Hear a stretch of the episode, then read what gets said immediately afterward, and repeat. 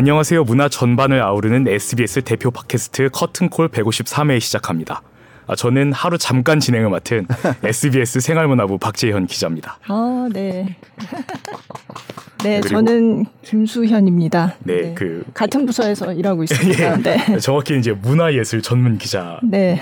선배입니다. 네. 네. 네. 오늘 급하게 대타로 왔지만 아주 네. 중요한 기자 우리 문화부에서 굉장히 중요한 일을 하고 있는 기자라서 예. 네, 네 급하게 하지만 굉장히 고심해서 모셔왔습니다. 네. 아 예, 저는 이제 다른 부서에 좀 오래 있다가 어떻게 보면 지금 이제 문화부 온 지 한 2주 정도 됐는데 이제야 제 전공을 찾은 기분입니다.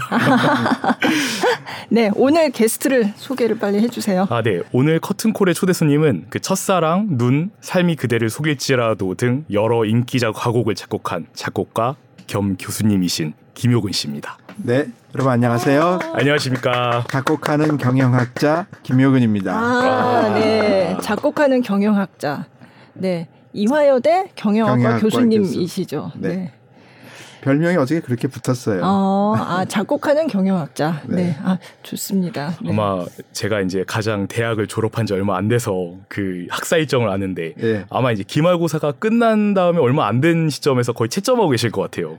아, 원래는 그래야 되는데 예. 올해는 제가 연구년 1년 아, 중이어서 아. 그 채점의 부담은 좀 벗고 연구에 네. 집중을 하는 때입니다. 네. 아. 마, 말씀하신 대로 지금 이제 시험 끝나고 다들 음. 채점 때문에 바쁘실 때죠.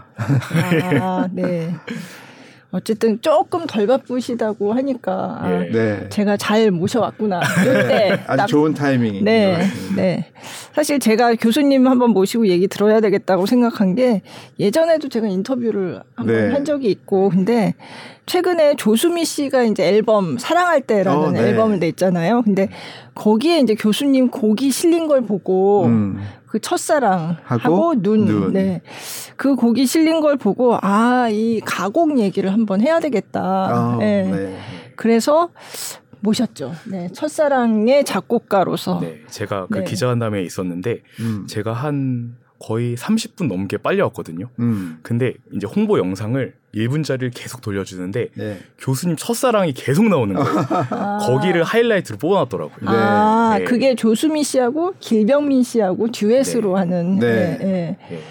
그래서 굉장히 중요한 거기서도 이게 중요한 곡으로 미는. 예, 그렇죠. 네. 왜냐하면 이번 그 사랑할 때 그 앨범의 기획 의도가 네. 조수미 쌤의 그 첫사랑이 네. 잊혀지기 전에 어, 무언가 네. 사랑을 네. 담은 앨범을 하고 싶다는 음. 이 소망이 크셨던 것 같아요. 네, 네. 그래서 그 우리 길병민 쌤이랑 같이 그 첫사랑 듀엣 한거 그거가를 좀 밀어주신 거 아닌가. 아, 네. 근데 원래는 듀엣곡으로 나온 건 아니었는데 이제 또 편곡을 해서 네, 이렇게 한 거잖아요. 됐습니다. 그래서 들어보시니까 어떠셨어요? 그 조수미 쌤의 그 첫사랑의 이미지를 우리 길병민 씨가 네. 또 많이 갖고 있거든요. 네, 네. 그러니까 저는 다 아니까. 아, 어. 아 그래요? 다 아세요? 네, 네. 어, 네. 갑자기 그게 더 궁금해요. 역시 어떤 걸 하시는지. 네. 이, 그, 그것 때문에 아, 그 우리 조수민 쌤께서 그 이번 앨범에 정말 많은 애정을 담아서 음, 최선을 음. 다한 작품을 하셨구나. 네. 특히 이제 첫사랑 듀엣의 경우에도 그 서로 주고 받고 하는 그 대사 부분도 굉장히 섬세하게 네. 어 이렇게 분배가 됐고 음. 또 이렇게 듀엣으로 하다가 하나로 합쳐지고 네. 하는 그 편곡도 많이 신경을 쓰신 것 같아요. 음. 그래서 이번에 전혀 새로운 편곡에 어, 이 love 듀엣이 탄생을 했습니다. 네, 네.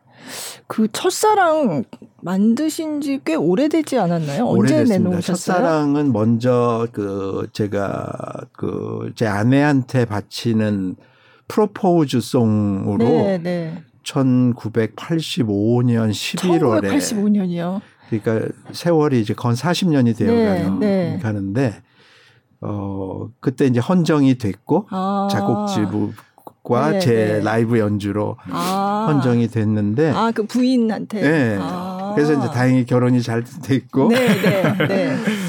그때 이제 그 공약을 했던 게그 네. 그 지금은 작곡집이고 라이브지만 네. 네. 나중에 이제 커서 돈을 벌면 어, CD를 출간해서 오. CD를 다시 헌정하겠다 아. 한게 이제 제 작곡 1집 2010년에 아 2010년에 나아 그렇구나. 네. 거기에 이제 처음으로 어 이제 음원이 네. 탄생을 했고 네.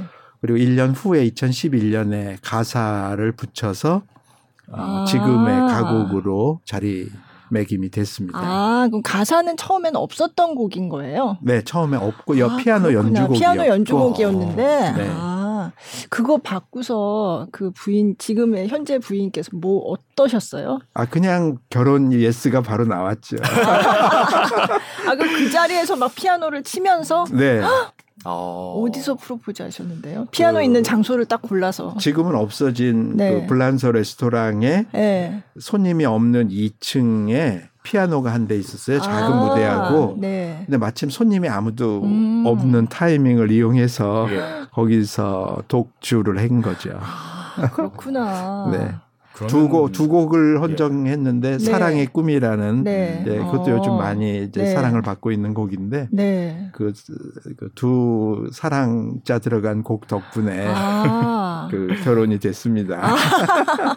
아 그렇구나. 저는 가사도 그때 쓰셨나 했는데 가사가 굉장히 뭐라 정말 첫사랑의 그 설레임과 떨림과 네. 이런 게 굉장히 잘 들어 있어서 네, 가사가 글자 그대로 네. 제가 아내를 처음 만난 게 제가 교회 성가대 지휘자를 할때 아. 아내가 첫 그 연습에 도착한 날의 풍경이 일절이고 아. 그리고 저 처음 봤을 때 네. 네. 그리고 제가 어 좋아한다고 고백하고 오케이를 할 때 이후에 가사가 2절이거든요. 아, 그래서 그대를 그렇구나. 처음 본 순간이요.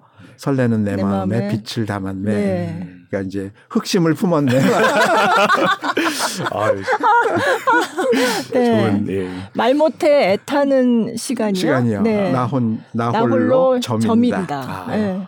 아, 이게 아, 진짜. 왜냐하면 교회 성가대 지휘자는 절대로 어느 특정 단원을 좋아한다고 그죠. 표시가 나면 안 되는 아, 것 같습니다. 예. 네. 어, 뭐 해본, 해본 것처럼 아, 예. 아, 저는 이제 네. 지인 아니 단원이었는데요. 아, 저희 박재영 기자가 예. 작곡을 전공한 네. 네, 음대에서 네, 저는 네. 이제 음대 작곡 전공하고 이제 석사를 해외에서 하고 온 다음에 음. 진로를 완전히 바꿔서, 바꿔서 이제 지금 기자를 하고 있습니다. 기자를 네. 하고 있는데. 아 너무 좋아요. 근데 어, 그 평생 그 경험했던 그 음악적 경험이 네. 앞으로 이 기자 생활 하시는데 어마어무시하게 음. 큰 도움이 되실 거예요. 제가 장담할 수 있습니다. 음, 네. 네. 네. 직접 또 이제 경영학자이면서 이제 작곡을 하시는데 어떻게 이런 이렇게 살게 되셨나요? 이게 좀 질문이 이상한가? 네. 네. 원래 음악을 더 먼저 좋아했죠. 아, 어렸을 때부터 네. 정말 음악과 첫사랑에 빠져서 네. 첫그 사춘기 10년을 모든 시간과 에너지와 열정을 음악에 쏟았더니 네. 음악이 되게 고마웠는지 네. 평생에 걸쳐서 저한테 여러 가지 좋은 일들을 갖다 음, 주었고 네. 특히 이제 경영학 그러면은 굉장히 논리적이고 과학적이고 네. 이런 이제 학문의 성격을 갖고 있는데 그렇게 지난 현대 경영학 100년이 지나는 동안에 그 과학으로만 풀 수 없는 인간의 미래의 상상과 예술적 음. 창조가 현대 그 경영에 도입되고 신제품이 네. 나오고 네. 서비스가 네. 나오는 그 장면을 연구하는데 음. 저한테는 그큰 음. 영감을 네. 주었습니다. 네. 그래서 지금은 이제 과학적 그 경영과 예술적 경영을 통합한 아. 그런 경영을 제가 주창을 하고 아, 네. 열심히 연구하고 네. 있, 는 편이죠. 그러니까 음악을 하셨으니까 이제 또 네. 그런 네, 연구도 이제 그렇게 하게 되셨고, 근데 그렇게 사춘기를 다 음악에 바치고 하셨으면 어 나는 음대를 가야겠다 이런 생각은 안 하셨어요? 했죠. 당연히 고3 처음 올라간 3월달에 네. 부모님한테 제가 이제 성적이 괜찮았으니까 네. 어 이렇게 해서 음대 작곡과를 가서 작곡이랑 지휘를 하면 좋겠다.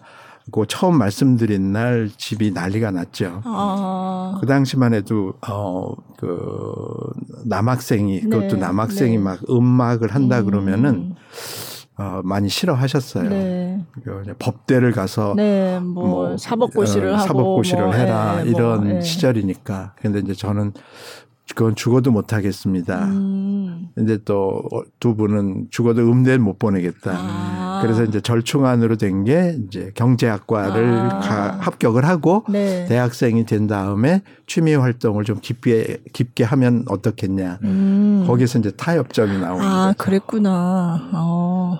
그러면 그 처음에 이런 가곡을 가지고 작곡을 해서 남들 앞에서도 이렇게 발표를 하고 하신 게 언제예요? 그게 1981년에 네. 제가 대학교 3학년 때 네. 제1회 MBC 대학 가곡제라는 아, 행사가 네. 처음 열렸을 때 네. 전국에 있는 작곡가 학생들하고 저만 이제 95명인가 아마. 그 출품을 했는데 거기서 비전공, 비작곡 전공 학생이었던 제가 대상을 받는 바람에 네. 많이 화제가 됐었죠. 음, 그때 그 대상 받은 곡이 눈인 눈, 거죠. 네. 아, 그 곡 지금도 많이 부르는데 네. 진짜. 41년 됐는데 네. 그 이제 거의 겨울을 상징하는 네. 노래처럼 돼서 어, 좀 신기하고 보람도 있고 어. 그렇습니다. 정말 많은 사랑을 받았습니다. 네. 그래서 이 눈이 조수미 이번에 조수미 앨범에 네. 또 실렸는데 네. 조금 이제 재, 재즈풍으로 새로 네. 편곡을 해가지고 네, 그렇게 아마 그 실렸더라고요. 그, 조수미 쌤이 그것도 굉장히 많이 그 고심 끝에 네. 그렇게 하셨을 거라고 생각되는 게 네. 눈이 그동안 수많은 성악가 선생님들에 의해서 그렇죠. 레코딩으로 나온 게한 네. 120여 아, 그래요? 있거든요. 네. 근데 그 전부 클래식 버전이고 그죠. 예, 예. 예. 그리고 이제 제가 십여 년 전에 어, 아트팝 버전으로 네. 하나 출간한 게 있고 음. 네. 그런 상황에서 뭔가 좀 아, 조수미 쌤만의 새로운 네, 네. 그 연주를 하시고 싶었던 것 같아요. 아, 네. 그 송영주 어, 재즈 피아니스트가 편곡을 하시고 네, 네. 송영주 재즈 콜텟이 네. 반주하셨는데 그래서 많이들 저 새롭 게 좋아하시는 어, 것 네, 같아요. 네. 네. 음. 근데 이게 원곡도 그렇고 지금 들어도 40년이 지났는데 네. 뭐 화성적으로나 아니면 진행 같은 게 되게 세련되다는 느낌을 많이 받거든요. 네, 네. 예. 그 당시에 아방가르드였어요. 어. 거의 그랬을 것 같아요. 예. 그게 아마 대상을 받 갖게 된 그 이유였을 네. 거라고 저는 추정을 하는데 네. 그 전까지 한국 가곡의 정서는 좀한 중심 음, 음. 그리고 뭐랄까 좀 고전 화성의 네. 가장 그 초기 버전이 중심이 된 음악 네. 세계여서 네. 물론 이제 선율은 너무 아름답고 음, 좋은 네. 선율들이 어, 많은데, 어, 제가 이제 눈을 그 할 때만 하더라도 어, 포크라든가 이 요즘을 치면 발라드지만 네. 그 당시에 이제 그 느린 그 대중음악 그리고 그 외국 팝송 근데 이제 저도 팝 음악을 장르를 가리지 않고 좋아했으니까 음. 그 팝송에서 그, 그 당시 많이 사용되던 화성들 네. 네. 그런 것들이 이제 눈에 많이 반영이 음. 돼 있다 보니까 네. 그 당시로서는 굉장히 새롭게 들렸을 네. 40년 전에. 네. 근데 그게 지금도 그렇게 크게 많이 변하지 않고 음. 거기에 약간 재즈 화성의 그 좀그 그 중요한 그 음악 요소들이 지금은 이제 섞여 있는 네. 거기까지 발전을 어. 한것 같습니다. 어. 제가 아까 첫사랑을 한 번 더 듣고 왔는데, 네. 그러니까 저는 이제 몰랐었어요. 원래 이게 이제 피아노 곡이었는지. 네. 그러니까요. 예, 근데 지금 한번 생각해 보니까 따라라라를 한 게 약간 이 발성보다는 음성보다는 피아노 네. 같은 선율이더라고요. 맞습니다. 아, 네. 아, 야 역시. 아, 역시. 아니 저는 돌이켜 보니까 저도 이제 말씀을 듣고 보니까 네, 그게. 네. 네. 근데 그 가사가요. 전 보면서 어머 어떻게 오늘도 그대만 생각하며 살다 이렇게 쓰셨어요. 네. 그래가지고 그게 너무 박히는 거예요. 그 가사가. 그 가사가 네. 핵심이고요. 네. 어, 그 가사가 탄생하는데 제 아내가 역할을 많이 한 건데. 아, 네. 이미 그때는 이제 같이 살고 계실 때. 네. 네. 네. 네. 네. 그러니까 이게 현재 진행형이어도 안 되고 아. 과거형이어도 안 되고 아. 미래까지 포함해서 그냥 아. 절대 시제를 쓸, 쓸 수밖에 없는 아. 부분이어서 그렇구나. 네. 1, 절은 과거 얘기인데 네. 그게 단순히 과거로 끝나면 멈추면 안 됐고 음. 네. 네. 2절은 현재 얘기지만 네. 그게 또 현재에서 멈춰도 안 되니까 음. 그냥 절대 시제로 예, 그래서 그냥 살다라는 동사형은 어, 그냥 네, 그냥 그렇구나. 저 여쭤보고 싶었어요. 그래서 산다라고 안 하고 살다 살다라고 한 게 너무 이게 확 들어와서 네, 그게 아주 핵심 부분인데 아. 역시 우리 김 기자님께서 날카롭게 아, 네, 바로 네. 집어주시네요. 아, 그게 맨 끝에 이렇게 딱 나오니까 네. 살다 이렇게 끝나니까 네. 확 박히는 거예요. 네. 네. 네. 가사 아, 쓰는데 정말 많이 공을 들이거든요. 음. 고민도 많이 하고. 음. 네. 근데 전에도 한번 가곡 작곡하시는 분한테 들은 적 있는데 음. 모음을 쓸때 네. 높은 음이 나올 때 아나 뭐 이런 음. 모음을 쓰는 게 좋다 이런 말씀을 하시더라고요. 네. 네. 네. 고음부에 이제 그 높은 도에서부터 네, 네. 그 파사지요가 들어가는 한 F나 F 샵 네. 그 정도에 있을 때는 그 어두운 소리보다 네. 닫힌 소리보다 좀 열린, 열린 소리에 소리. 자음이 네. 붙어주면 아. 발성하시기가 편하거든요. 네. 네. 어, 이제 그런 걸 고려하는 측면이 있고 아예 이제 높아지면 어, 그, 의 발음, 어 발음, 오 발음이 구별이 안 되는 그쵸, 네. 그 벨칸토 발성의 한계가 네. 있는데 아, 네. 그걸 이제 지난 한 15년 동안 아트팝 가곡이라는 그 장르 연구를 하면서 네. 한국 가사가 시가 정확하게 딕션으로 들리게 음, 하는 네. 발성 위치나 발성법을 성악가 선생님들하고 정말 어, 많이 고민하고 네. 실험해 가지고 아, 네. 그래서 지금은 이제 그게 많이 후배들한테도 전수가 돼서 네. 요즘은 가사가 들리는 정도가 음. 예전하고 비교하면 훨씬 좋아졌습니다. 아. 음. 그 그렇죠. 예전에 이제 가곡을 생각하면 네. 예전에 KBS 이런 데서 네. 이제 그 성악가 분들 나와서 어디 막, 막 파도 치는 막 바, 그, 네. 그런 데도 아, 예. 올라가서 하시고 그런 가곡이 굉장히 많이 나왔었어요. 근데 네. 참 음악은 좋은데 들으면서 왜 가사가 안 들린다. 그렇죠. 네, 그런 느낌이 있었거든요. 어렸을 네. 때였지만. 네, 근데 요즘 가곡은 보면 조금 이렇게 씹어서 들리는 것 같은 그렇죠. 잘 들리는 네. 그런 느낌이 있어요. 그게 그 우랄 알타이어의 특성 우랄 알타이어 네. 자음하고 받침 소리가 네. 들려야 네. 의미어로 인식이 아, 되는데 네. 네. 이 이탈리안 벨칸토는 처음에 자음 잠깐 찍은 다음에 모음에 실어서 모음을, 그냥 쭉 아, 뽑다 보니까 네.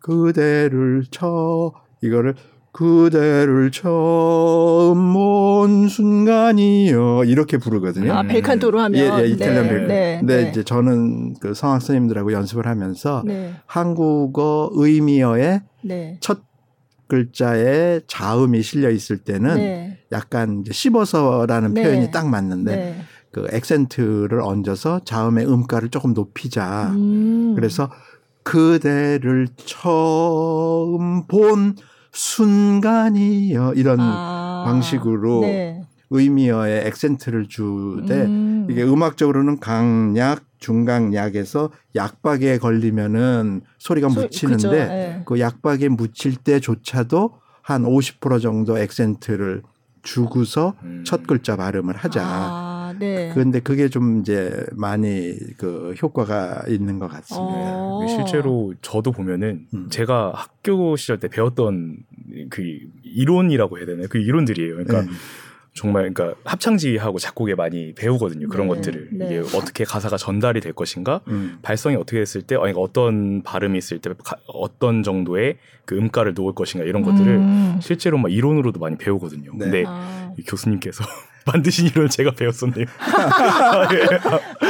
예, 그래서 저희가 아. 가곡 만들 실제로 그런 것들 신경을 많이 쓰는데, 아, 그렇구나. 예, 네. 음. 그게 그 전에 가곡들을 보면은 정말 전달이 좀 안, 예, 안 됐었어요. 네, 네. 네. 요즘에는 그나마 좀 많이 되는 방향으로 네. 바뀌는 음. 것 같아요. 그 유튜브 영상의 네. 그 학습 효과가 큰 것 같은 게 네. 그러니까 성악 과 학번으로 어 2013학 학번 이후의 학생들은 네. 유튜브에서 이런 아트팝 가곡들의 그 딕션이 바뀐 음. 그거를 많이들 음. 보고 음. 그렇게 따라 해줬던 네. 네. 것 같아요. 아. 그래서 아. 되게 한 2018년에 이제 졸업한 이후에 네. 활동하는 우리 성악가 쌤들은 음. 남녀 불문하고 딕션이 많이 좋아졌습니다. 음, 지금 계속 아트팝 말씀을 하셔서 안 네. 그래도 여쭤보려고 했는데 음. 이게 이제 교수님이 작곡하시는 곡에 꼭 아트팝이라는 이름을 붙이셨잖아요. 네네. 그래서 그게 특별히 어떤 의도가 있는지. 15년 예. 전에 네. 한국 가곡의 현실이 네. 많이 좀 부정적이었어요. 음. 어, 그러니까 더 이상 이렇게 들어주는 분들이 아주 나이 많은 분들 아니면 없고 네.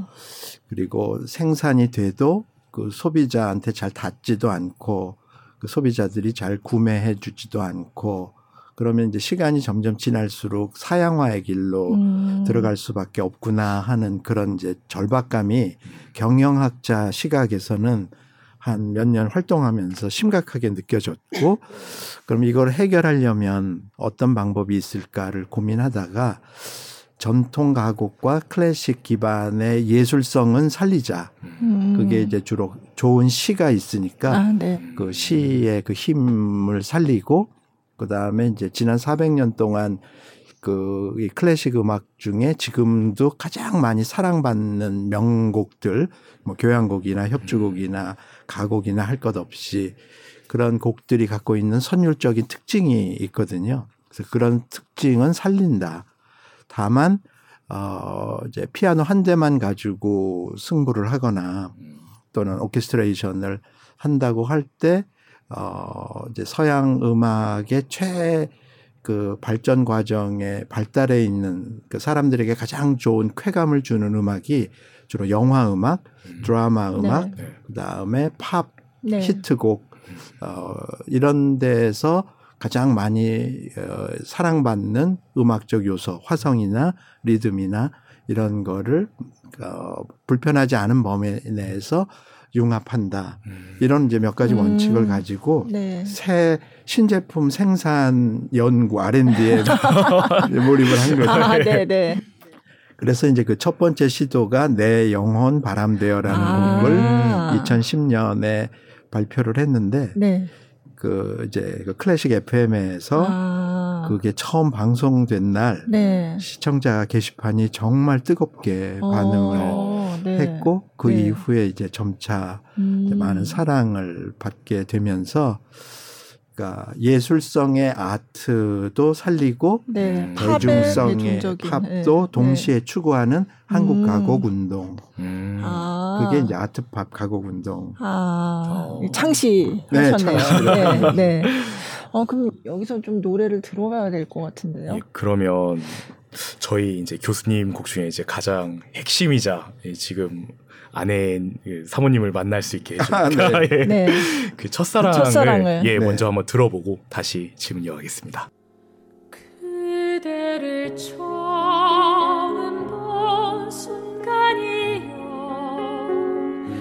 설레는 내 마음에 빛을 담았네 못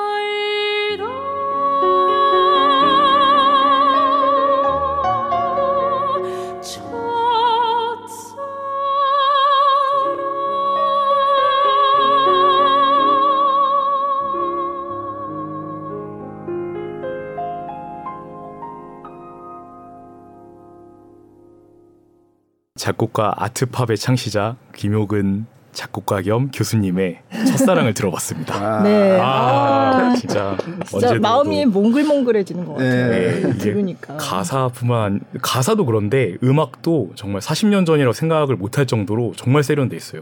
음. 특히나 이제 저희 클라이막스 쪽 보면은 이제 감화성으로 끝나고 이제 약간 감화성. 예 로버트처럼 쭉 길게 나오면서 그게 증 화성 그 증화음하고 연결이 되는데 그게 살짝 부딪히면서 이런 것들이 저는 이제 학교 다닐 때 아 진짜 이게 세련되게 표현하기가 참 어렵다. 아 그거는 네. 비밀이 있는 게 네. 저는 이렇게까지 세련된 화성까지는 아닌데 기본은 하지만 네. 여기에 마법을 부려준 그 네. 후배 20년 후배 편곡자가 있어요. 아~ 이웅 선생님. 아, 예. 아, 네네. 그분은 이제 그 대중음악 그걸 음. 전공했지만 음, 어렸을 네. 때부터 클래식 그 네네. 예중 예고를 거치면서 아, 네. 양쪽 세계의 장점을 아~ 다 구사할 수 있는 네. 그런 아주 훌륭한 작곡자이자 아. 편곡자인데 네. 네. 그 마법의 손길이 좀 닿아서 이렇게 아. 그 지금 들어도 세련된 네. 정말 세련됐어요. 예.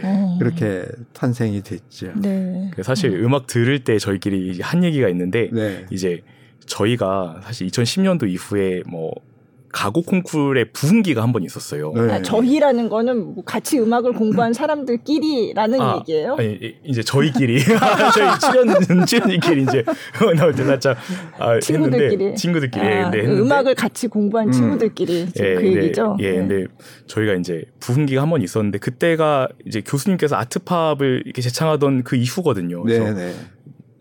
콩쿨 이름을 말해도 되나요? 네, 말해도 아, 되죠. 예. 저희가 이제 네. 가곡 콩쿨에 가장 유명한 게 이제 세일 콩쿨하고 네. 하천비모 콩쿨인데 콩쿨. 네. 그 콩쿨의 우승곡들이나 아니면 그 출품작들을 보면 정말 교수님께서 말씀하신 것과 맥이 맞닿아 있어요. 네. 네. 정말 세련되고 전통을 기반으로 했지만 네. 또 대중음악적 요소도 음. 섞여 있고, 섞여 있고. 그래서 사실 성악가들이 가장 빛날 수 있게 만들어주는 네, 곡들이거든요. 음. 그게 이제 교수님 곡 정말 40년 전 곡에서 그게 느껴집니다. 어, 역시 작곡 전공한 분을 모시고 오니까 이렇게 네. 이제 깊이 있는 제가 네. 제가 원래는 진행을 맡게 됐는데 교수님만큼이나 말을 많이 하는 것 같아요. 아니 여, 여기서 뭐 얘기하는 아이, 자유롭게 얘기하는 거니까. 네, 네. 사실 저도 그래서 한 2년 제가 그때 아마 교수님 한참 네. 그 코로나, 코로나 예, 1년쯤 그때 지났을 1년쯤 때. 지냈을 때 그때 연말에 그때 네. 제가 취재를 했던 것 네, 같아요. 2020년 연말. 네, 예, 그래서 음 그때 가곡 가지고도 하나 썼고 네. 또 하나는 삶이 그대로 속일지라도 가지고 썼는데 그때 이제 가곡 얘기를 할 때 딱 그거였어요. 그러니까 요즘 가곡들이 그런 콩쿠르를 통해서 네. 젊은 작곡가들이 굉장히 젊은 감성에 맞는 그런 어, 그런 새로운 창작 가곡이라고 하는데 어쨌든 네. 창, 창작이 붙으면 이상하긴 한데 요즘 네. 그렇게 얘기를 하더라고요. 네. 그래서 새로운 이제 만든 가곡들 나오고 그리고 또 하나 그때 제가 봤던 거는 그 요즘 오디션 프로그램이 많잖아요. 네. 근데 거기에 성악 전공한 친구들이 나오는데 이런 노래들을 많이 부르는 많이 거예요. 네, 교수님 노래도 불렀고 네. 그리고 이제 다른 젊은 작곡가들이 쓴 요즘 가곡들을 부르는데 네. 거기에 또 이걸 보는 시청자들이 반응을 하더라고요. 네, 네. 어떻게 보면 오랫동안 목말랐던 게 어, 대중음악이 그 댄스 뮤직이 대세가 음. 되고 힙합 계열의 그런 템포와 비트가 중심이 된 음악이 어, 그 너무 커지면서 그 발라드 음악이 좀 주춤하고 네, 있는 사이에 네. 그 틈을 메울 수 있는 음. 정말 세련되고 듣기도 쉬운데 감성을 건드리는 네. 가곡들이 막 쏟아져 나오니까 네. 어, 이 청취자나 시청자분들이 그러게요. 많이 네. 좋아하셨던 것 같아요. 네. 네. 음. 그리고 이제 시가 가사가 이제 시인 경우가 많으니까, 네. 그래서 더 이렇게 마음에 와닿고. 그래서 그때 약간 저도 아 지금 가곡이 좀 새롭게 지금 부흥 하고 음, 있구나 약간 네. 그런 느낌을 받았어 그래서 그런 기사를 썼었거든요. 네, 맞습니다. 네. 네. 15년 전에 이걸 기획할 때 어, 만일에 그 경영학적 원리가 진리라면 음. 그런 대중들이 선호할 수 있는 음악적 요소가 들어간 생산 제품이 나왔을 때 네. 분명히 반응이 있을 것이다. 아, 네. 라는 그런 네. 계획이 있었던 건데 아, 네. 그게 저 시장에서 잘 검증이 되고 있는 것 같아서 되게 보람이 아, 있습니다. 아, 경영학적으로 와, 이렇게 설명을 네. 해주시네요. 네. 역시 사실 예술가한테 가장 필요한 게 그런 마인드라고 저는 생각을 합니다. 경영학적 마인드나 이것들을 좀 합리적으로 읽어낼 수 있는 마인드인데 음. 이제 또 저도 이제 예전에 예술 했었으니까 제가 많이 이렇게 막혀 있었던 것 같아요. 너무 예술이라는 것만 좀 좁게 보고 음. 그래서 그렇죠. 그러니까 예술을 정의하는 뭐 한 3, 40가지 관점이 미학에서 많이 논의가 되는데 어떻게 보면 어 가장 극단적으로는 어, 듣는 사람, 감상자는 필요 없어. 음. 창작자인 예술가 나의 생각과 나만 중요해. 네. 라는 관점으로 작품이 생산이 되면 반응이 없는 게 당연하죠. 네. 오히려. 네. 다만 나의 생각과 감정과 내 철학도 되게 중요하고 내 아이덴티티가 살아나야 되지만 어, 이 대중들의 어떤 선호와 공감을 일으킬 수 있는 그 교집합에 분명히 그 예술 세계가 있다라고 믿고 그 작품 활동을 하시는 분들의 경우에는 어, 작품도 이제 빛나면서 음. 대중들한테도 많은 사랑을 받는 그런 좀 극단적인 음. 그런 접근인데 이제 요즘은 계속 많은 아티스트가 후자 쪽으로 네. 그좀 생각을 해주시기 시작한 것 같아서 음. 되게 긍정적으로 생각하고 네. 있습니다. 네. 요즘 보면 유튜브에 뭐 그렇게 성악가들이 이제 나름대로 이제 가곡을 불러서, 불러서. 그냥 개인 채널에 올리고 이런 그렇죠. 게 굉장히 많더라고요. 정말 많아졌습니다. 네. 네. 그것 때문에 이제 서로 또 보고 네. 깨닫고 학습하고 또 자기를 표현하고 네. 그런 시대 기술과 예술이 하나가 된 시대인 것 같습니다. 저는 그 개인적으로 생각했을 때 교수님께서 욕심이 상당히 많으신 것 같아요. 네, 맞습니다. 네, 네. 이게 왜냐하면 사실 뭐 경영학하고 음악하고 같이 하시는 것도 욕심이긴 한데 음악 안에서도 이제 가사도 쓰시고 사실 뭐 오페라 네. 가구 이런 데 관심이 있으시잖아요. 네. 사실 오페라 이런 게 종합 예술이라고 네. 하거든요. 네. 그러니까 모든 예술 모든 세팅과 뭐 어떤 계획과 그 안에 예술성이 다 담겨 있어야 네. 되는 그게 되게 계획적으로 이렇게 진행돼야 하는 예술인데 이제 그런 것들을 주로 하시는 거 보니까 네. 그런 것들을 다 하고 싶은 욕심이 좀 있으신 것 같아요. 그 어떻게 보면 로망을 하나씩 해보는 건데 음. 이제 아트팝 가곡 운동을 10여 년 하고 나서 아 이젠 됐다. 음. 너무 좋은 후배들이 많거든요. 음. 어, 그러면 이제 그 한국 오페라계에도 거의 10여 년 전에 가곡계하고 비슷한 구조적인 문제가 있어요. 음. 그 일반 대중들이 싫어해요, 심지어. 네. 오페라 가자 그러면은 막 고문 당하는 것 같아서 싫어. 잠드시네, 금방. 3시간, 4시간 동안 그 좁은 의자에 앉아 가지고 네. 이해도 안 되고 무슨 네. 뜻인지도 모르는 노래를 내가 왜 들으러 가. 음. 이런 이제 극단적인 반응인데 그, 그 언어의 문제나 문화의 문제 네. 그리고 이제 오페라에서 사용되는 레치타티브의 어떤 그 지루함 네. 이런 부분을 극복한 새로운 형태의 예술성과 대중성이 하나로 결합된 오페라가 가능하다라는 음. 거를 좀 그 입증하고 싶었달까 보여드리고 네. 싶어서 네. 아트팝 오페라 안드로메다라는 거를 이제 지난 3년간 네. 대전 예술의 전당에서 공연을 해오고 있는데 네. 네. 어, 너무나 관객분들이 좋아하시고 음. 뭐 평들이 정말 좋은 평들이 많았는데 어, 이런 게 오페라라면 계속 보러 가고 싶다. 음. 그럴 정도로 또 그 이제 하나의 그 샘플이 나왔으니까 네. 그걸 보고 또 역량 있는 작곡가들이 음. 그, 그 뒤를 이어서 그렇게 대중성으로도 충분히 승부를 볼 수 있는 그런 오페라들이 나오면 좋을 것 같고 네. 특히 올해는 저한테는 또 하나 이정표가 된 해인 게 9월 달에 어, 뮤지컬 art pop 뮤지컬이라는 걸 네. 마포 문화재단에서 네, 마포 문화재단에서 네. 했는데 네. 그것도 또 굉장히 뜨거운 반응을 음. 받았거든요. 근데 그러면 그 오페라하고 뮤지컬은 어떻게 그 art pop 뮤지컬, art pop 오페라는 오페라. 어떻게 다른가요? 아, 그러니까 일반적으로 우리는 뮤지컬에 그 spelling이 music이 들어 있어서 네. 어, 뮤지컬을 음악이라고 생각하는데 실제로 제가 그 프로덕션을 해보니까 네. 어, 뮤지컬은 연극이다. 굉장히 연극적인. 음. 네. 네. 그래서 네. 음악이 많이 강조된 것 같지만 그 극의 흐름과 어떤 이런 그 연극적 요소와 그 배우들의 연기가 중심이 된그 네. 예술 장르 어인 것 같고 오페라는 어, 이름이 오페라인데 네. 본질은 음악이더라고요. 네. 네. 그래서 그 물론 그 안에도 극적인 음. 스토리나 이런 것들이 다 있지만 그 중심에는 아리아나 또이 네. 오케스트라의 그 음악적 요소가 더 중심이 된 그 확연한 차이가 네. 있는 것 같은데 제가 주목한 건 그런 본질적인 차이 외에 네. 이 배우와 성악가들의 역할이 음. 굳이 한정될 필요가 있을까라는 그 가설을 가지고 시작했어요. 네. 네.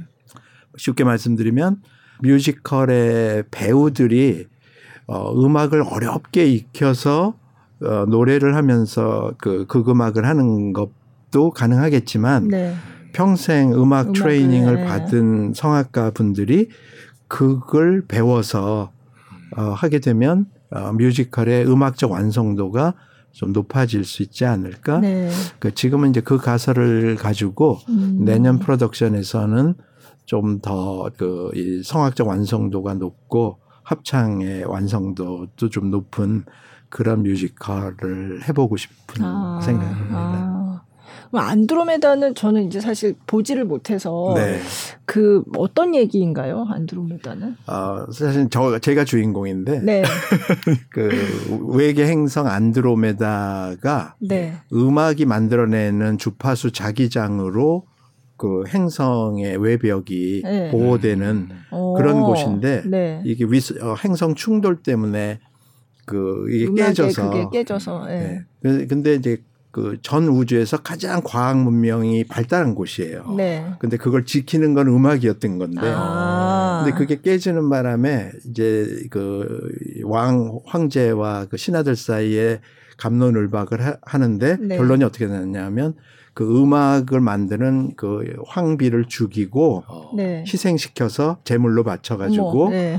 어, 그, 시간을 벌어서 네. 과학 문명을 완벽하게 해서 음. 이그 자기장을 지키자. 네. 네. 이렇게 됐는데 이제 마지막 카운트다운 되는 마지막 순간 1년 전까지도 과학이 해결을 못 하는 거예요. 아. 그래서 할 수 없이 이제 아들 주인공 그 미르 황태자를 시켜서 네. 우주 전체에 음악이 있는 곳을 찾아서 음. 그 음악을 배워가지고 복원을 해봐라. 네. 그래서 이제 지구의 음악 학교를 찾아서 네. 왜냐하면 그쪽은 음악이 사라진 상태로 저주를 받았거든요 중간에. 네. 네. 그 음악이 뭔지를 모르니까 음. 음악을 찾아서 와서 이제 어그 음악을 작곡을 배워가는 네. 과정인데 네. 그 핵심에는 음악은 곧 사랑이다. 음. 아.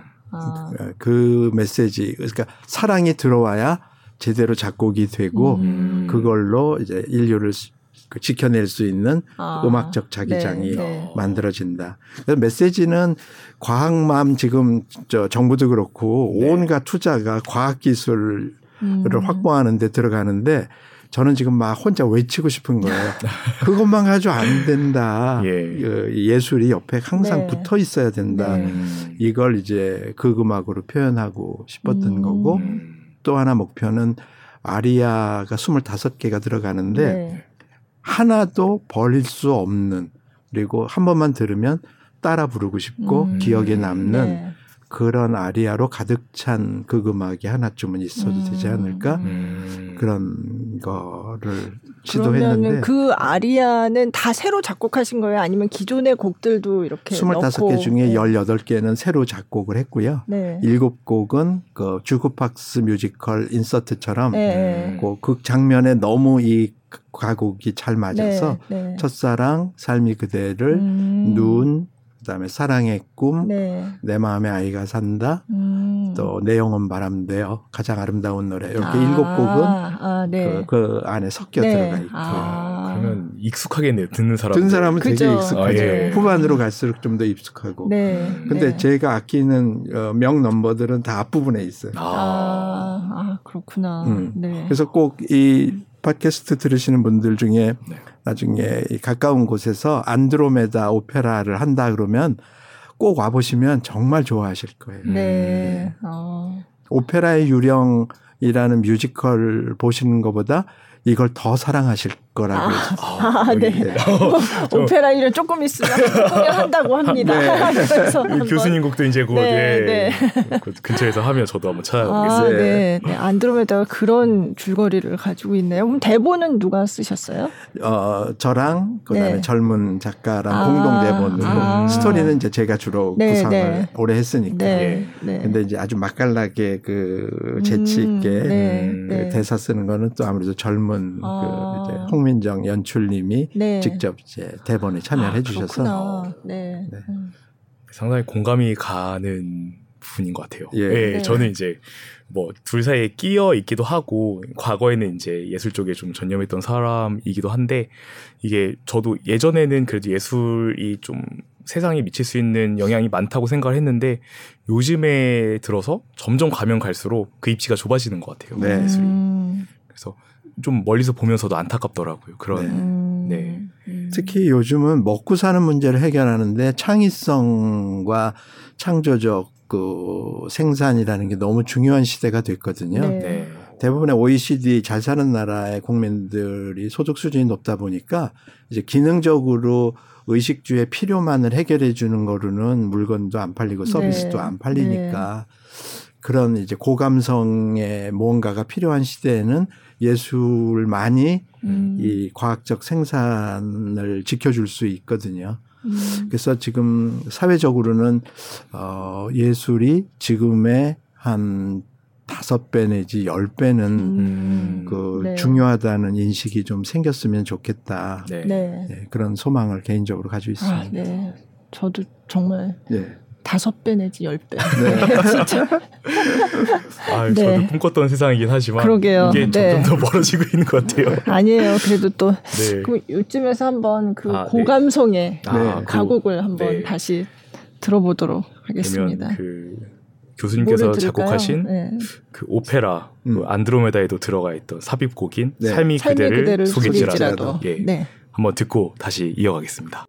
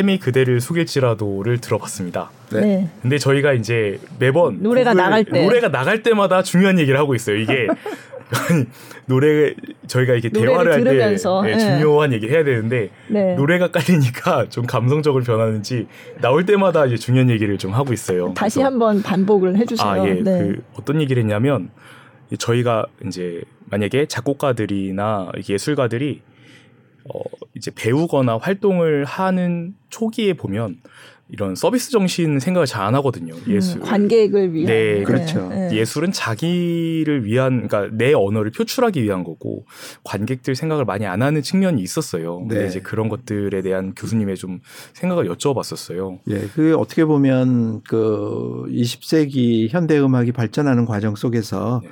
과거 이 고전 그 낭만 시대의 그 많은 대중적 사랑을 받았던 곡들과는 무언가 다른 음. 이제 음악적 특징을 자기 예술의 정체성으로 개발하고 표현하는 게 사조가 되다 보니까 1950년대에서부터 2010년대에 이르기까지 너무 대중들이 어, 음악적 경험으로 감내하기 어려운 난해함을 그 특징으로 하는 현대 음악이 오래 생산되고 아, 그 소비되다 보니까 점점 더 관객들은 멀어지고 입지가 줄어드는 그래서 어떻게 보면 어 예술이란 무엇인가라는 철학적 명제에 대해서 예술가가 어 관객은 전혀 감상자는 전혀 상관없이 자신의 사상과 철학과 감정을 작품에다 투영하는 게 오롯이 절대 예술이다라는 음. 극단적인 입장에만 서 있는데 그거하고 또 정반대로 과거에는 볼 수 없었던 새로움을 자기 예술의 본질로 찾아가고 자기 정체성으로 쓰지만 어, 실제로 그걸 표현하는 과정에서 대중들과 충분히 공감할 수 있는 요소를 어, 함께 찾아내려고 하는 그런 그 입장의 예술가들이 네. 지금은 작품도 빛나고 대중들과의 사랑과 소통도 굉장히 성공하는 것들이 나타나면서 네. 어, 다행히 아주 최근 10여 년 동안을 보면 어 이제 대중과 함께 호흡하는 그러나 뭔가 독창적이고 과거하고는 다른 그런 이제 예술이 음. 악과 이 미술계 전반에 네. 이제 막 그 확산되는 것 같아서 음. 조금 다행이라고는 생각하고 있는데 음. 이게 예술대학의 교육과 과정의 문제가 좀 심각하구나 음. 그런 생각을 지난 20년 동안 아. 아무래도 대학에 있다 보니까 네. 음대하고 미대에서 네. 예술 훈련을 하기에도 4년이라는 시간이 모자란다는 네. 어, 기존 그 교수님들의 입장은 충분히 이해는 되는데 네. 어, 많은 학점이 아니라 1년에 한 3학점 또는 뭐 졸업하기 전까지 두 과목 6학점 네. 정도만이라도 어, 이 예술 행위가 일반 기업과 그 대중들이 살고 있는 그 경제 시스템 안에서는 음. 일종의 어, 서비스이기도 하고 작품 자체가 컨텐츠로서 제품이 되기도 하는 네. 그런 어떤 단절되지 않은 그 경제 시스템의 일부로 음. 예술 행위가 존재할 수 있다는 생각 네. 그리고 그렇게 대중과 소통하기 위해서 최소한으로 예술가가 갖추어야 될 것 또는 생각하고 있어야 될 것, 음. 자기를 자기 브랜드로 생각하고 대중에게 적극적으로 알릴 수 있는 컨셉 네. 그리고 방법 음. 이런 것들을 가르치는 과목이 정말 한 과목만이라도 있어야 음. 그이 좀 더 예술의 확산이 순조롭게 될 것이다. 이렇게 오랫동안 생각을 했는데 네.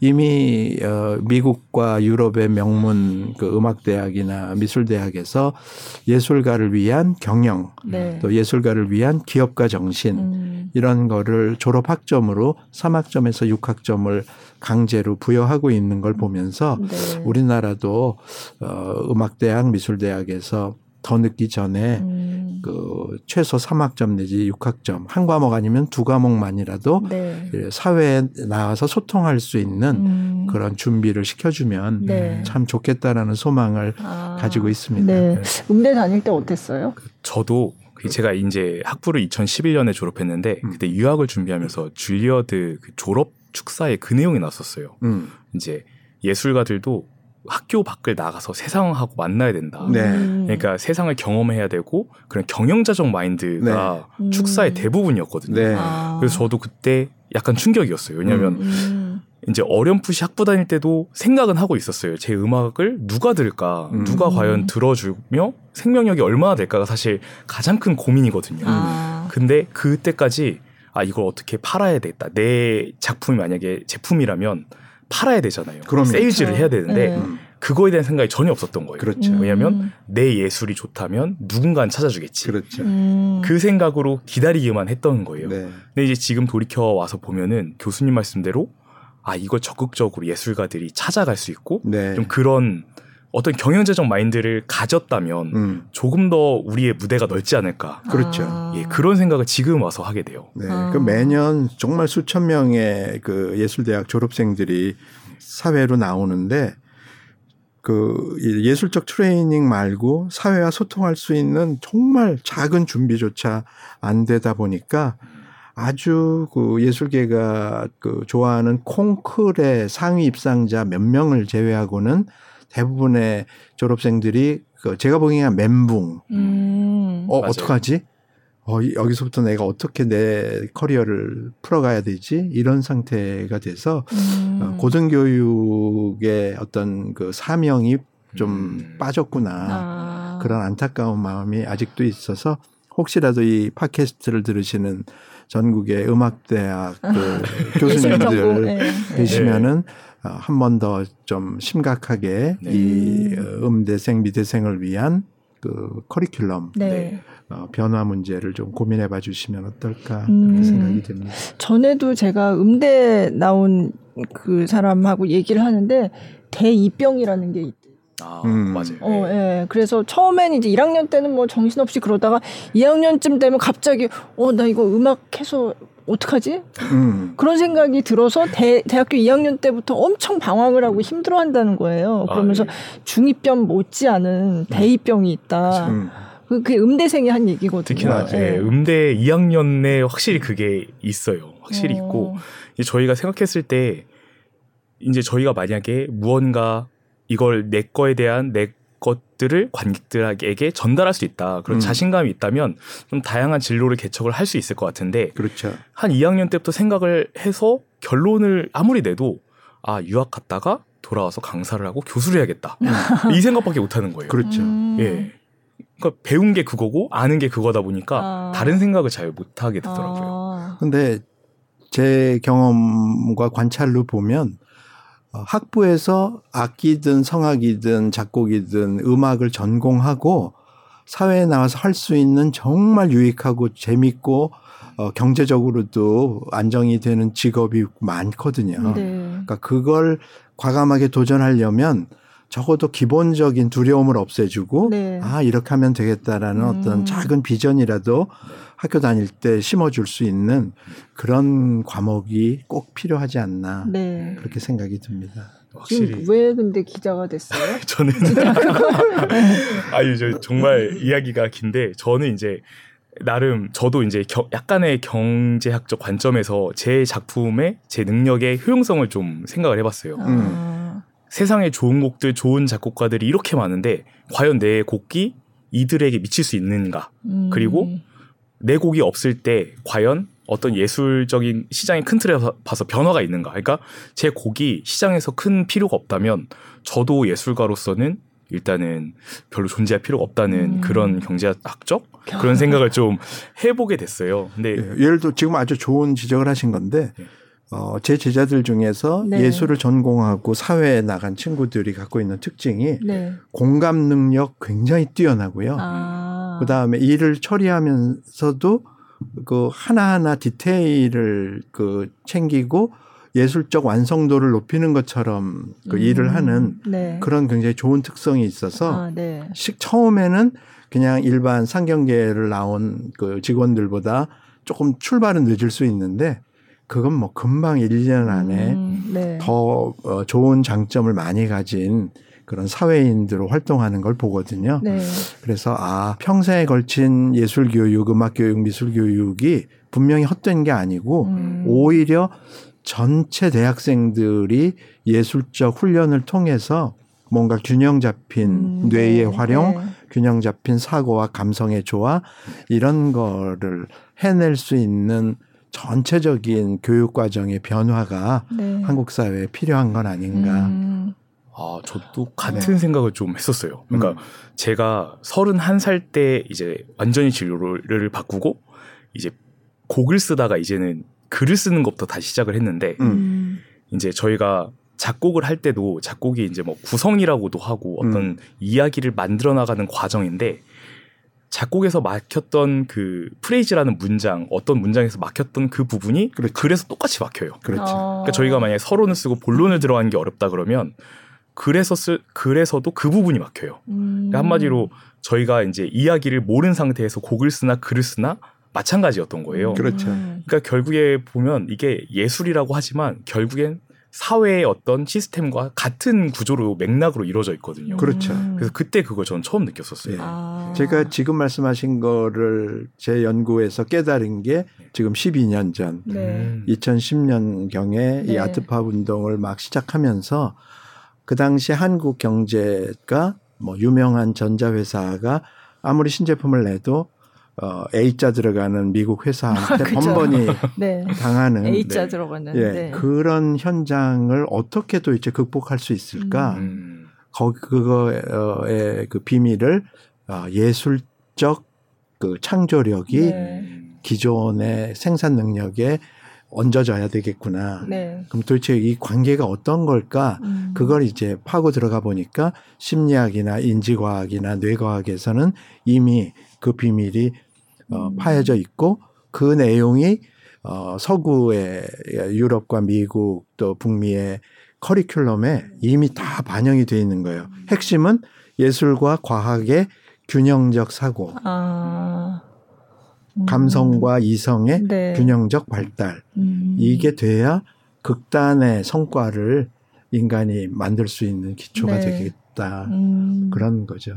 네. 네. 아. 전 사실 교수님이 낯설지가 않은 게 네. 이제 제가 예전에 입시를 했을 때 음. 입시를 봤을 때 되게 어, 이상한 경험을 했었어요. 음. 원래 피아노 저희가 시험을 보거든 작곡가도. 음, 음.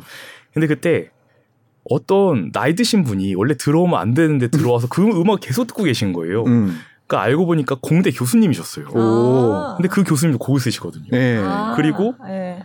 뭐 의대 교수님도 곡을 쓰시는 분이 계시고 음. 뭐 옛날에 뭐 보로딘이라고 하는 화학자인데도 곡을 쓰고 음. 네. 근데 이게 사람들이 들으면 이질적이라고 생각을 하는데 네. 사실은 술을 되게 잘 다루는 사람이 곡도 잘 쓸 수 있고 네. 음. 어떤 분야의 성취를 이뤘을 때 네. 그런 사고 방식이 곡을 쓰는데도 되게 도움이 많이 된다고 저는 느꼈거든요. 정확합니다. 네, 음. 아주 정확합니다. 네, 네. 그 지금 많은 분들이 어, 경영학과 교수로서 하는 일하고 작곡가로서 하는 일을 어떻게 동시에 둘 다 해? 음. 이렇게 질문을 하시는데 네. 제 머릿속에서는 그게 두 개가 하나로 결합된 아, 한 가지. 별도의 일이 아니라. 네. 네. 그리고 이게 시너지를 서로 내줘요. 네. 그러니까 네. 경영을 학적 문제를 풀다가 막히거나 하면 아 이걸 음악적으로 생각해 보면 어떨까 하면 항상 답이 쉽게 음. 나오고 어. 또 음악적 작곡을 하면서 네. 아 이걸 어떻게 풀어야 되지라고 할때 네. 경영학적 마인드로 생각을 해보면 또 답이 쉽게 나오고 네. 아. 서로 시너지를 내는 하나의 뇌 활동인 것 같아요. 아. 음. 그러니까 별개의 일이 아니라 네. 네. 그 그냥 융합을 딱 시키신 거네요. 네, 교수님이. 딱 융합이 된 거죠. 네. 면 시간이 노래를 그럼 이쯤에서 하나 더 듣고 아, 시간이 벌써 그렇게 네, 시간이 사실 많이 됐죠. 그래서 네, 네, 그 네, 올해 네, 제가 신곡을 하나 네, 발표한 건데 네. 어, 지난 9월 14일에 예술의 전당에서 그 저 사랑받고 있는 인기 테너 존노 네. 씨의 그 연주로 오, 네. 연주된 버전이 있는데 같이 한번 들어보면 영광이겠습니다. 아, 알겠습니다. 그러면 푸르른 날 듣고 다시 이어가겠습니다.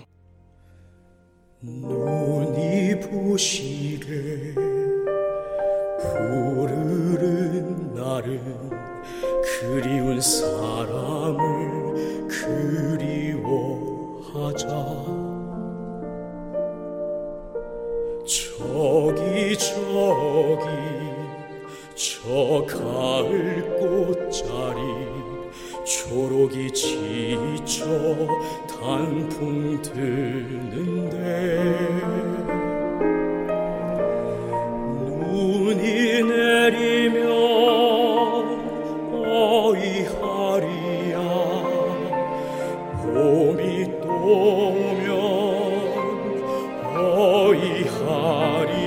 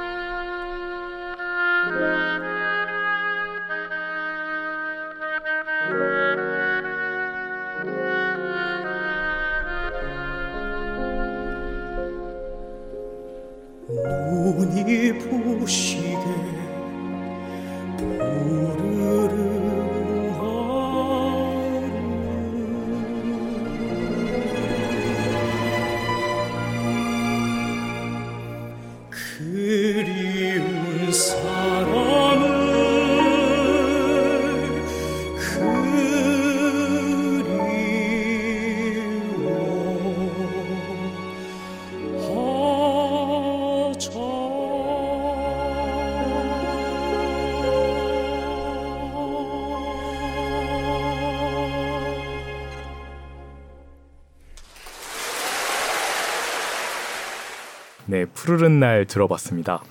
네, 푸르른 아. 날이 올해 그 발표한 신곡이에요. 네. 그 여러분들 잘 아시는 송창식 선생님의 그 지난 40여 년 동안 푸르른 날 음, 많이 들으셨을 때 가요가 네. 있는데 뭐 정말 그 오랜 세월 명곡으로 네. 많은 사랑을 받고 위로를 준 곡인데 이게 원래 서종주 시인님의 음. 시인데 네. 그 안에 보면 내가 죽어서 내가 살고 네네. 또 네. 내가 살아서 네가 죽고 어 그렇게 그 그립고 보고 싶은 대상이 있는데 이 세상에서 볼 수 없을 때 느끼는 그리움은 그냥 멀리 떨어져서 보고 싶을 때 언제든지 마음만 먹으면 볼 수 있는 대상에 대한 그리움하고는 다른 색깔의 그리움이라는 음. 생각.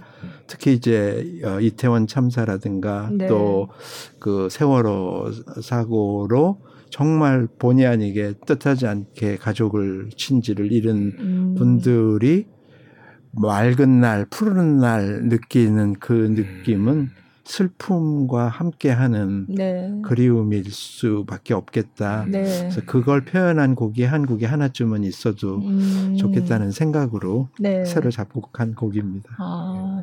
이거 들다 보면은 약간 부르짖는 느낌이. 네. 절규하는 절규, 네. 그세 번째 그 조를 바꿔서 네. 부르짖을 수밖에 없었어요. 그것 때문에 아. 저 야단 많이 맞았는데. 아, 누구한테 야단을 맞아요? 아, 테너하고 소프라노 사람들이 거기 마지막을 왜 꼭 한 번 더 높여야만 하느냐. 아, 근데 그 높이지 않으면 그 네. 정서가 안 나온다. 네. 아. 그렇게 됐죠. 아, 근데 그 정서가 느껴져요. 네, 진짜 느껴져요. 네.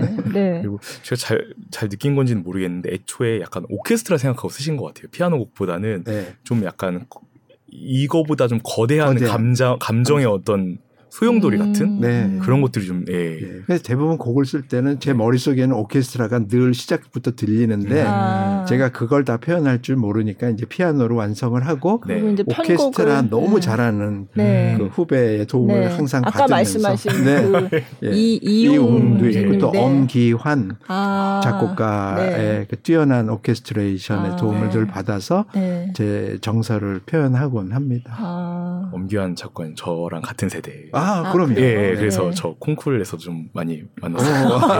예. 어, 얘기가 달라지네요, 예, 완전. 존경하는 작곡가. 네. 제가 너무 사랑하고 아, 아끼는 애들인데.